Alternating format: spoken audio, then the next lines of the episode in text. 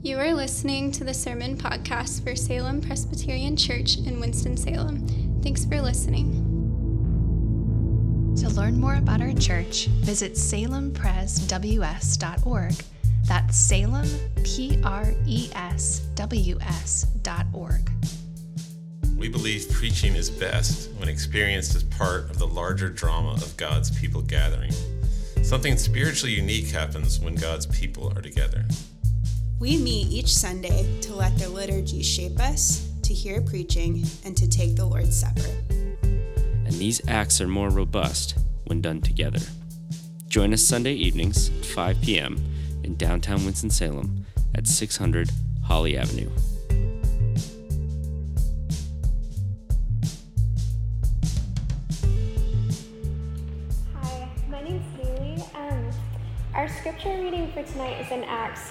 In your bulletin, it says chapter 1, but it's actually going to be chapter 2. Is that right, Ben? Okay, so we'll do chapter 2, verses 42 through 47, and then we'll jump to chapter 4 and do verses 32 through 37.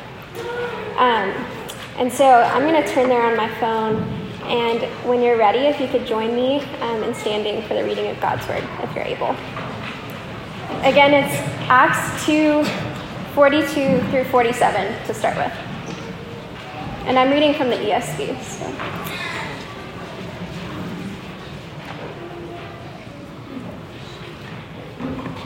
And they devoted themselves to the apostles' teaching and the fellowship, to the breaking of bread and the prayers, and awe came upon every soul, and many wonders and signs were being done through the apostles. And all who believed were together and had all things in common. And they were selling their possessions and belongings and distributing the proceeds to all, as any had need. And day by day, attending the temple together and breaking bread in their homes, they received their food with glad and generous hearts, praising God and having favor with all the people. And the Lord added to their number day by day those who were being saved. Now we'll turn to Acts chapter 4, verse 32.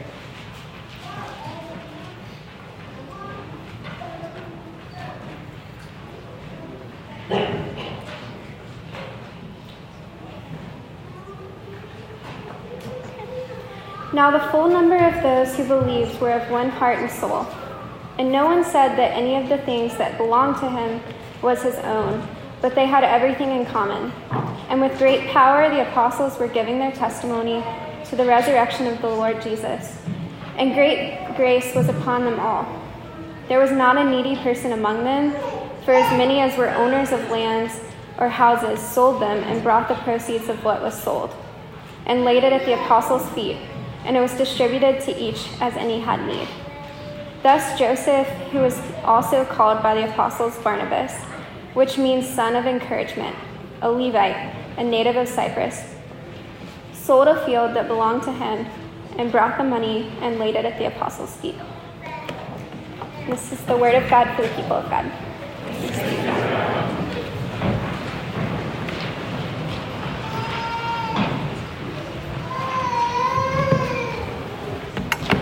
Good evening. Uh, my name is Ben Milner. One of the pastors here. I'm glad you're here. Um, we're looking at the book of Acts, uh, which should really be called not the Acts of the Apostles, but the Acts of the continuing acts of the ascended uh, Lord Jesus Christ, because uh, it's really not so much the action of the apostles that's going on, they're actually being animated by uh, the Holy Spirit, which is sent out from the crowned King, uh, Jesus Christ. So it's really the actions of Jesus from his control center. Um, up in, in the heavens where he has gone uh, at the ascension.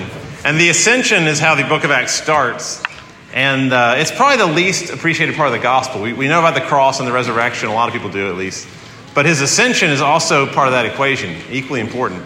And if he were just resurrected only but not ascended, he would just be walking around this earth right now, um, which he could still minister to individual people. But now that he's gone into the heavens, um, in the invisible realm, he's moved through into the invisible realm, and in that place, he can actually send his spirit and just animate billions of people at once, which he's doing right now, including you and I. He's, um, he's moving us around. So he, when he was crowned king, uh, he kind of took the throne of the world.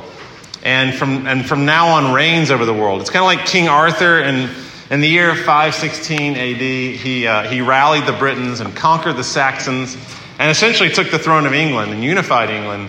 And from that point on, anyone uh, that was a Saxon was kind of a rebel. But Arthur had taken the throne.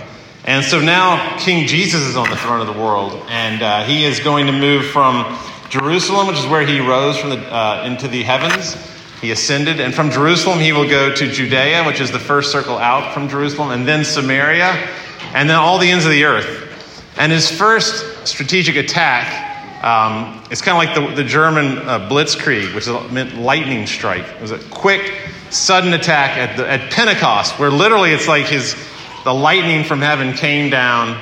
And I compared it last uh, week to the creation of life on earth, when this supposed lightning strike hit and the first uh, living thing appeared, you know, 4.7 billion years ago. Um, it's like at Pentecost, Christ sent down this lightning strike and it created uh, this whole new kind of life, which was the church. And he created kind of like this, um, it's, it's like the new temple. Um, it's a living temple of his body, the body of Christ, which is what we are part of as a church. And so we now have this nuclear power kind of inside of us that's called the Holy Spirit. And everyone that's a believer has that Holy Spirit in them, and we are his dwelling place on earth. We are witnesses to his reign.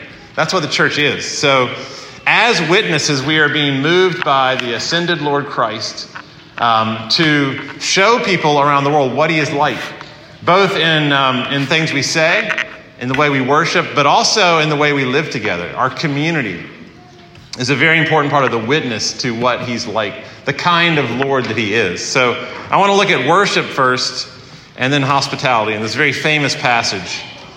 There was. Um, there was, for many years, people wanted us to have a mission statement at our church. We still don't really have one. Um, not on principle, we just don't really have one. But um, when people would ask what our mission statement was, we would always say, well, it's really Acts 2 42 through 47. That's where you see what the church is supposed to be like in all times and places.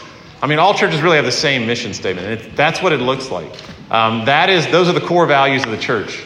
These things we're going to talk about. And the first thing you see in that Acts 2 42 through 47, because this is the brand new church. This is the first time we see a description of what the church is like. So it's fresh, newly minted. And it says in verse 42 uh, they, being the, the, the disciples, they devoted themselves to the apostles' teaching, to fellowship, which is kind of like our small groups. Also, kind of like the prayers we just prayed, where Laura led us in prayer. That's fellowshipping, where we're sharing with one another, uh, life together. So they devoted themselves to the apostles' teaching. That's basically the preaching of the word Fellowship, which we also do in small groups. The breaking of bread, that's a technical term for the Lord's Supper that's used all over the New Testament. So it's definitely the Lord's Supper. And then the prayers, notice it's the prayers, it's not prayer. That's liturgy. The prayers are like the Psalms. So this is, um, this is the earliest Christian worship service. And you have these elements of, of fellowship. That certainly should be happening when we gather together. Uh, fellowship with one another. Um, you have the preaching of the word. You have the prayers, the liturgy that we say back and forth, and then you have the Lord's Supper, which is the climax of it. It's a lot like synagogue worship. The Jews would have been used to synagogue worship. Every Saturday they would get together and they would do a lot of these same things. But this is a new day. It's not Saturday now, it's Sunday, the resurrection day. So they've changed the day. It's also a new teaching because now you're talking about the apostles' teaching so now you have this added element of the gospel, of the death, resurrection, and ascension of Christ. So you have a new day, a new teaching, and now you have a new sacrament. Instead of the Passover meal, every week the Christians started to celebrate the Lord's Supper.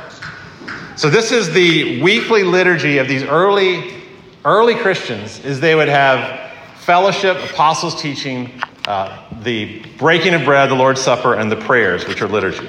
And there was a new passion as well in this uh, new worship that Christ has created by the Holy Spirit. It says that um, they had this insatiable hunger uh, for worship. In verse 46, day by day, they attended the temple together, praising God. So not only did they meet one, one time a week, and it's really not enough to meet one time a week to follow the New Testament pattern of, of church. They met every day, and I think that's a great thing. It's very hard to do that, but um, this is the brand new, incredibly motivated, um, filled with passion church, and they met day to day, and they would gather at the temple and they would praise God. That's not even their worship service. That was just weekly meetings to, to worship God. And there's also a new level of holiness. Um, there is this awe that comes upon them. Verse 43 awe came upon every soul. And I think that awe um, is partly because we are now, as the church, we are the temple. And so we are the Holy of Holies. In the Old Testament, it was like um, God's presence was located in the Holy of Holies, which is part of the temple, and it was a cube. It was a perfect cube, and in that perfect cube was the presence of God, the Shekinah glory. And now it's like the Holy of Holies has come out into the church. And uh, we are all now in the cube. And so there's great awe. When Isaiah saw uh, God in his temple, uh, he was undone. And he uh, heard the angel say, uh, Holy, holy, holy is the Lord God Almighty, who was and is and is to come.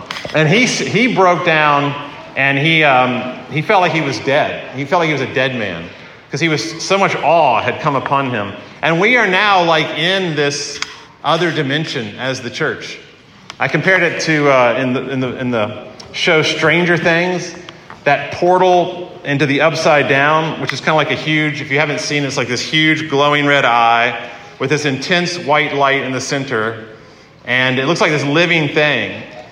And in some ways, moving into the presence of God is like moving in that from one dimension into another dimension. You're now in the upside down. Except, like, this is the right side up. And the upside down is, uh, is the is the invisible world that is now in, intersecting with our world here. And we don't always feel it, um, but that is what the Bible claims that in gathering together, awe shows up. Uh, conviction of, of sin should happen when we gather in the church. There should be a weightiness that you feel uh, because of the fact that um, these people were feeling like they were the actual Holy of Holies, where the, the Holy Spirit dwelled. And so I would say one thing as far as application goes, um, because this is essentially a worship service we're talking about here. This is the very first one. And, and awe, I mean, do you feel a sense of awe? Uh, is it uh, a formality for you to come to worship here or a duty that you check off? Got that over with? Sometimes people used to tell me, I don't come to Salem because I like to worship in the morning and kind of get that over with and then watch football in the afternoon. And uh, the idea of getting it over with uh, is certainly not uh, consonant with what we see in the book of Acts here, that awe came upon them.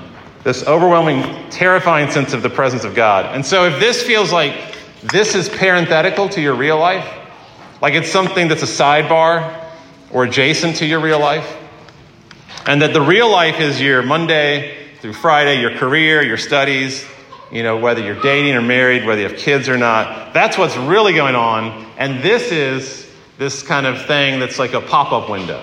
It's like a little thing that you do in your life, a sideshow or a sidebar or secondary. But this passage says, no, this is the main event. Your life revolves around this. This, this is the thing that life is all about. And everything out there is a very important sidebar, um, but it's not the main thing, it's secondary. That's the sideshow. This is the main event. Last Sunday, uh, I was very aware of this because um, I went up to talk to my son Cooper, and I hate to put him on the spot here, but um, I went up to talk to my son Cooper, and I asked him if he was feeling kind of sick. He had been sick that week. He was feeling better that day. But I asked him if he was excited to come to church. Are you looking forward to church, to being back with other people? And he was like, eh. And I love the honesty that a, that a pastor's son could do that. That's great. I'm so glad that he did that. And uh, I love that um, I didn't shame him or anything like that. I was like, I get that. I know that feeling. Um, but then later, I was running around Salem Lake and I texted him. I just felt convicted because what he said convicted me. But that is so often my, like, I'm coming to church, but um, I'm having to miss, like, the NFL playoffs, you know, or something that's more important than church. And so I texted him. This is kind of passive aggressive. This may be a B plus parenting. I said it's a little bit dangerous to feel like things about the church are hindrances to real happiness and everything else is actually where the joy is found, whether that's like playoffs or Reynolds basketball or food or friends. Because I feel that so much sometimes. That, like going to small group or the prayer meeting or church or reading the Bible or praying, that those are, oh, I've got to do those things now.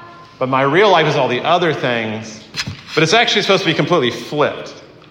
we've got to remember that the king is on the throne. And our culture is engineered with you know billions of dollars spent to make you think that that is not the main event and that everything else you do especially you know our, our phones and everything on our phones is the main event but his his spirit is so powerful uh, that it actually can like bend uh, it's like a physical force that like bends the material world that, that he is the um, he is the real deal he is the thing where everything is, makes everything happen it's like a, he compares it when he's talking to Nicodemus in John 3 to a strong wind that blows to the trees. And he says, You can see the trees blown, but you can't see the wind. But my Holy Spirit is like the wind. And all you see is the effect of the wind. I love going down to the beach. And one thing I love at the beach is when you see the palm trees like being blown over and they're kind of they're being bent a little bit and the leaves are making that rustling sound kind of crackling under the force of the sea breeze and so the wind is the power of the Holy Spirit. And then the things we see moving are the signs and wonders that He creates. Um, and that moves to the next point. The, the, the wind is the power of the Holy Spirit generated in worship. And then the hospitality, uh, the signs and wonders of the church, are the things you see by the power of the wind. They are, they are not the wind. But when you see someone op- open up their their pocketbook or write a check or give money away. That's or open their home up or have somebody over for dinner or just welcome them into a, a meeting they're having. That's the, these are things that are the power of the Holy Spirit, moving the physical world, moving our, our thoughts uh, to change our actions. So the worship, the first point, creates the hospitality, the second point. The hospitality is impossible without the worship. So don't even don't even move on to the second point if you're not at the first point. If you don't have the worship, it's not going to create this this hospitality is going to be just impossible and feel almost like it'll make you feel condemned because it's, it's, uh, it's so amazing. But I think about the way worship creates hospitality in other spheres. So at the World Cup, when Argentina won, if you saw the, uh, the game, when Argentina won, I mean, their, their fans, their hands were in the air, they were pumping, they were waving flags, they were chanting and hopping up and down and they were singing. And because they were like worshiping uh, their team, and Messi in particular, they just, it was literally like a worship service. But because of that, they were also hugging one another, probably strangers, like crying. Um, I don't know what they were saying to one another, but they probably had meals together. But the hospitality, the horizontal connection that those Argentinian fans had was due to this vertical power of winning the World Cup. And so when we worship something, whether it's this game of sports or the ascended Lord, that's going to create a desire to welcome. Because when your hands go up, they also kind of come out and you're exposed, you're more vulnerable. So the worship uh, is the thing that creates the hospitality. And when I say hospitality, I'm talking about open up your life to other people. Whether it's uh, giving money away or opening your home up to people, uh, sharing something really personal about your life, those are all forms of hospitality. And the main qualification for an elder in the New Testament is hospitality, by the way. Such an important virtue that is often neglected. But look at verse 44. Just a stunning level of hospitality that we can always shoot for, but is very hard to ever achieve. Uh, they all who believed, and that's the vertical, they believed, so they were connected by their faith. If they didn't believe, this wouldn't work. The ones who believed were together and they had all things in common. All things in common. That means they were sharing stuff all the time. They had all things in common. Uh, so remember the context. These are people from last week. These are pilgrims from all over the Roman world that came together. They were all uh, either God-fearers or they were Jewish people. And they all got converted at Pentecost. So now you have these thousands of people who were stranded in Jerusalem who did not want to go back to their homes because they loved the fellowship in Jerusalem so much. So these are pilgrims who got converted to Christianity, and they were so bonded by worship they did not want to leave. And it says in verse 32 of chapter 4 they were of one heart and soul. It was like their thoughts, their souls, their, their feelings were just resonating with one another. They were so connected. They were of one heart and soul. So they, I can imagine them telling their stories to each other sharing their lives around campfires late at night. They were confessing sins, telling each other things they'd never told anybody before, sharing praises of how God has answered prayer, sharing prayer requests, praying, like literally praying right there, laying hands on one another. Uh, they were listening well to each other. They were one heart and soul. So they didn't want to go apart, all these pilgrims. And it says they were day by day breaking bread. They were having each other over for meals in their homes. That's not the Lord's Supper, that's just having meals in their homes. So they're they're like, I think about college students. I was talking to someone who graduated from college this week, and he was like, I did not expect the fall off, the drop off that would occur when you leave that community in college and you just enter the real world. And it's palpable. It's something to be lamented. And if you're a senior, uh, if you're going out of college next year, just be ready for that and prepare yourself for that. And mostly find a church because that's the thing that, that's going to make that, that fall a little softer. Find a church, find, find community. But these people in Jerusalem at this time, they were like, it's kind of like in college when you're studying together, you're eating together, you're talking all the time, you're running into each other on the quad, you're playing sports together, you're exercising together, you're just doing everything together. And it's wonderful. And I think about that as the picture of the early church here. it, it is so intense, the hospitality, that, and this is where it kind of gets to the point of, is this really possible? Is, is this level of awe and holiness possible that would create this event? But it says they sold their possessions and their belongings, and they distributed them to everyone as needed. So if I were one of these pilgrims from Egypt or Libya, and I came to Jerusalem and got converted and stayed there, then someone who lived in Jerusalem would sell like really important things, maybe a, a part of their land or an animal they would sell something and they would give me the money so that I could stay there. Uh, if someone didn't have, have enough food to eat, they would come over for dinner to one of these people who lived in Jerusalem. If someone did not have a place to stay, there was always an extra room. And this is just the astounding level of hospitality that our culture is in such desperate need of and does so poorly. Um, it says that it, even some of them f- sold their family inheritance, which was like their most treasured possession. So it says that Barnabas in chapter 4, verse 37, sold a field that belonged to him. That would have been part of his family inheritance. That is a sign and a wonder of a miracle occurring because of the Holy Spirit moving this man. The Holy Spirit of Jesus Christ moved Barnabas to do that so that he could help his brothers and sisters in need. And it's like the, the innermost fortress of the human heart that says mine, that wants a grip on its stuff. Like, that's my stuff, my precious. You know, I will not relinquish a hold on that it's like the Holy Spirit just opened their, their arms up and their hands up. And they were like sharing.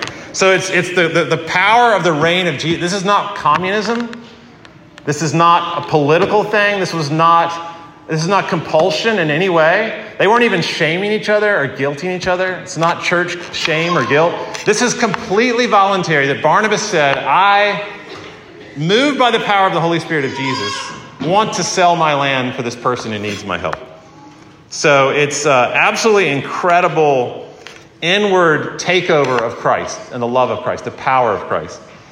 Again, uh, verse 32 No one said that any of the things that belonged to him was his own. And were that true of us?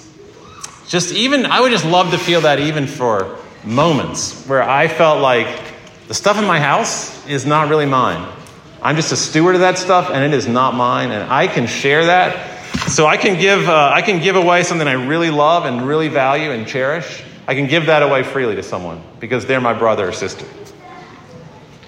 And this hospitality is so fresh and so new in the history of the world, is so unheard of and so inexplicable that in verse 7 it says, The Lord added to their number day by day those who are being saved. And notice the Lord did it. It's His initiative, it's Him working, it's His Spirit, it's His wind, fresh wind, fresh fire, moving them. They're being saved because they can't believe what they're seeing. They can't necessarily see the wind, but they see the effects of the wind. They see these people like opening up their lives to one another in incredible ways. There's a, um, a great historian of the early church named Larry Hurtado. Uh, he wrote a very famous book called The Destroyer of the Gods, which is how in the book of Acts, Basically, all of the idols of Rome are being destroyed and taken down by Christ from his throne. He also wrote a book called Why on Earth Did Anyone Become a Christian in the First Three Centuries? because there was so much social pressure not to be. For one thing, there was actual physical persecution. And we're going to see that later in the book of Acts. But much more importantly, that it was very costly socially and spiritually to become a Christian. Because back then, um, worship was an integral part of every meal, every gathering, every cultural event. Everything you did included worship. They did not have the separation of church and state at all. It was every government event, every political event was worship. And you worshiped the gods of Rome. So, why would anybody leave the Roman Empire system and enter into Christianity? And what Larry Hurtado said is that it is unprecedented hospitality. This amazing welcome, inexplicable generosity of these Christians, that these are the signs and wonders, the awe that is coming upon these people. And the question I ask myself as I prepare for this is Is there anything in my life that is inexplicable like that? That could only be explained by like the gust of wind from the Holy Spirit. Just some action that I have performed, something that where Christ has come upon me and moved me so deeply. When Margie and I were uh, newly married in Richmond, Virginia, we moved into our first apartment and um, we had our furniture for the first time ever, our bed, we had our everything in common, and um, we were at one salary, which was my salary because she was at school. I think it was like $36,000. I was a teacher, a high school teacher. And uh, these friends dropped by that we really admired, that we met in London, uh, Wendy and Ian Balcom. And um, I, was, I was a brand new Christian. I was kind of on this rant about how the, the church is so bourgeois and so uh, taken over by capitalism and is consumeristic and greedy, and there's no radical generosity in the church. And why can't we be like St. Francis? I just read a book on St. Francis. And, um, and so that Wendy and Ian asked, Oh, so do y'all practice tithing? And I had really never heard what that meant. So I said, What is tithing? And they said, Well, you just take your salary and you just move that decimal point one over. So you go from 36,000 and then it says 3,600, and then that's the amount of give you give every year to the church. And I had never even considered that. I felt very generous for putting a $20 bill in the offering each. I felt really good about that. Like I was like that was a massive act of the Holy Spirit for me to give $20 each week. But it was kind of like awe came upon me. I, that was a new vision I had never even imagined. That one would give $3,600. That's like a huge amount of your take home pay each month to the church, to support the church. And I realized, you know, all that complaining that I had done, and I had never even gotten started in the process of giving money away. And I think the reason I realized I hadn't is because I had never felt connected enough to a church. I had never felt one heart and soul enough to a group of people that I would feel comfortable doing that. Because I didn't really trust that group. And it makes sense if you don't do that, if you don't trust the group, if you're not connected to that group. But we started tithing, which is, you know, it's not Barnabas giving away his family inheritance, but it's a start. It's something. And it is a sign and a wonder that we would do that. That takes remarkable uh, power from God to loosen someone's heart to do that kind of thing. Because it is, if you invested that money, it would make you a ton of money. I mean, if we had invested that money over all the years, the amount of money we would have in retirement would be like amazing. We would never probably have to worry again if we had taken that money over all the years and put it in retirement. It's, it's, a, it's a crazy act. It's inexplicable. It doesn't make any sense why you would do that. And I'm not boasting here because I'm not even close to what this is talking about in this passage here. This is talking about a level of hospitality and generosity that I don't even feel like we're close to. And yet, having said that, because it was really easy for me when I preached to preach this sermon to just get feel condemnation like we're not even anywhere close. So I, I talked to the staff and we wrote down some things about the amount of stuff people are doing in this church that should encourage us. Um, just the amount of time people are giving. And time is, is, is equally important as money in terms of possession we have. So there's 27 people who help with music here. That's a lot of time they give. There are eight people who do liturgy, which is what Laura was doing tonight. There are eight people that read scripture. There are three people that volunteer for sound. There's eight people in childcare every week. Just think about the time these people are giving every week. There's four youth volunteers. They do it every week. Seven Sunday school teachers. There's eight elders and seven servant leaders. Those are our officers, and they spend every other week, you know, a, a large amount of time together, and then also visiting people. We have these dinners for eight that are happening right now. That's a lot of time people give to preparing those, having people over. There's men's and women's breakfast brunches we just talked about that Andrew mentioned. There are meal calendars when someone has a baby or is sick and people bring meals to those people. Uh, people volunteer for cities with dwellings. Uh, a lot of times our small groups do that, these uh, homeless shelters at night. There are over 100 people in small groups. There are 48 kids in Sunday school. There's 21 people in the youth group, 20 in Bible studies, 15 at prayer meetings. And we have a church of around 250. That's just a lot of people doing things. And so it'd be very easy to condemn ourselves as we're not anywhere close to Acts 2, 42 to 47. But I don't think that's true. I think the Spirit is doing a lot here. There's a lot, there's a lot higher bar. There is way more we could be doing. But the good thing is that our church is centered around this meal, which is a meal of grace. And so we've got to be really kind to ourselves and show grace to ourselves and be patient with ourselves. As we try to move forward, you know, towards that level of hospitality, let's just remember that the Lord who gathers us at his table says, It's okay. It's okay. Where, where, wherever you are right now is fine. All is forgiven. Don't beat yourself up, but just keep moving forward. You know, just keep trying to do more hospitality. Keep trying to worship uh, with a greater sense of awe. Whatever it takes, you know, keep moving forward. But, but there is total grace. If you've never given away a penny in your life, Christ is like, I love you. I'm so glad you're here, and I'm going to help you get started. You know, He's completely gracious. So we are gathered around a table. A table.